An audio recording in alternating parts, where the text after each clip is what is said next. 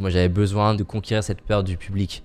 Et donc, je me dis, l'humour, ça, ça serait vraiment la prochaine étape, en fait. Vu que je sais que si je réfléchis trop, je vais abandonner, je me laisse pas le choix. Je vais réserver le Pasino d'Aix-en-Provence, qui fait 1200 places, en sachant que ma plus grosse conférence de l'époque, c'est 380. Je crois qu'il sommeille en nous un potentiel plus grand que l'on imagine, et que le révéler n'est qu'une question d'entraînement. C'est pourquoi je vais à la rencontre des personnes qui réussissent, entrepreneurs, artistes, sportifs de haut niveau, pour décortiquer comment ils font et partager ce que j'apprends avec vous. Car mon but est qu'ensemble, on aille réaliser nos rêves. Je m'appelle David Laroche, et voici mon podcast. Moi, je ne voudrais pas le recommander parce que si d'ailleurs aujourd'hui je le fais beaucoup moins, c'est parce qu'il y a, plein d'inconvénients à ce, système-là. Que je peux t'en parler juste après si tu veux pour le spectacle. Je pense qu'il est intéressant, il faut juste choisir correctement le degré.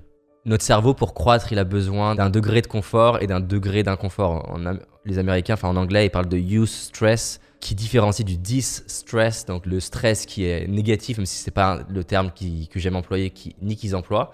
Et de l'autre côté, le stress positif, c'est-à-dire que t'es stressé, t'es pas bien, mais ça te stretch. Il y a une différence entre la zone de panique et la zone de, de, de stretch. Tu vois, il y a une différence entre l'élastique que tu tires et qui craque et l'élastique que tu tires et t'étends un peu. Donc je dirais que je le recommande, mais en étant peut-être plus juste sur la zone de stretch. En 2014, donc ça fait maintenant 3 ans et demi que je fais des conférences. Mes trois plus grosses peurs de l'enfance, c'est quoi? Les filles, l'humour et le chant. Et les trois, d'ailleurs, tu remarqueras, c'est lié à, s'exprimer. hein. C'est pas par hasard que je suis allé dans la, faire des conférences. Tu vois, c'est un peu comme. euh, J'adore cette scène dans Batman où il lui dit qu'il faut qu'il aille dans la grotte et il va refaire face aux chauves-souris qui est la peur de son enfance. Tu vois, c'est un peu le même processus. Moi, j'avais besoin de revivre les chauves-souris et de conquérir cette peur du public ou des gens.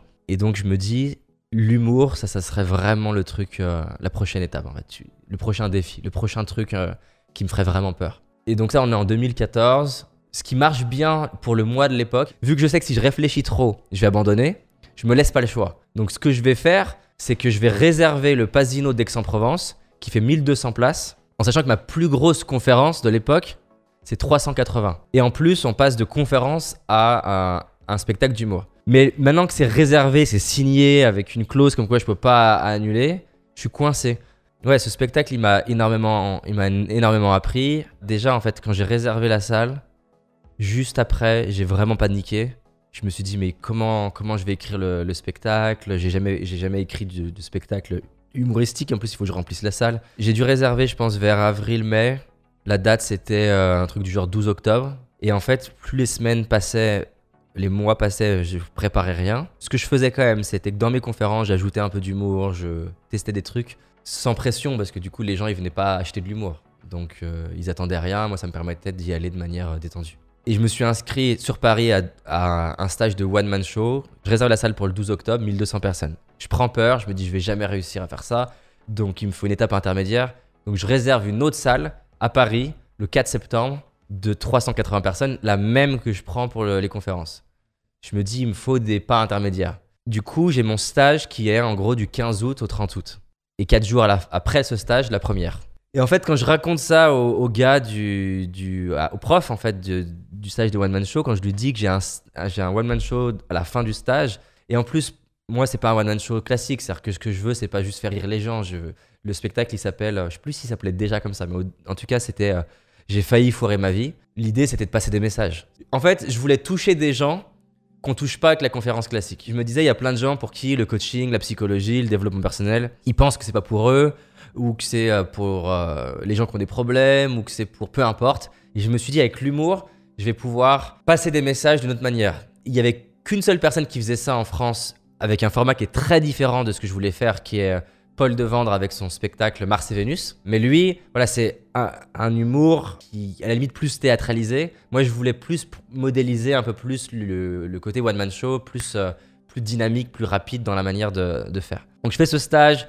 Ce stage, en fait, au lieu de me donner confiance, à chaque fois que je propose euh, une blague ou quoi, le prof, il dit non, non, mais ça c'est nul, euh, ça marchera pas. Donc, je finis les deux semaines de stage. J'ai toujours rien écrit. Donc, on est le 30 août, la première elle est le 4 septembre. Le 3 septembre, j'ai une conférence à, Aix-en-Provence et c'est ma, ma femme là, qui me dit David, tu sais que demain, tu as ton spectacle, tu toujours pas écrit de spectacle. Et là, c'est pas de la confiance que j'ai, hein, c'est pas. euh, tout va bien, je vais y arriver. C'est qu'en fait, je suis tellement stressé que j'arrive pas à écrire. Je me mets devant ma, feuille, il a rien qui sort, ou j'écris quelque chose, je trouve ça nul. Ma femme, elle m'a beaucoup aidé. Hein. C'est-à-dire que on est dans le train, on, a ouvert le PowerPoint et on a listé déjà toutes les choses que je disais dans les conférences qui faisaient rire et dont on savait que ça marchait.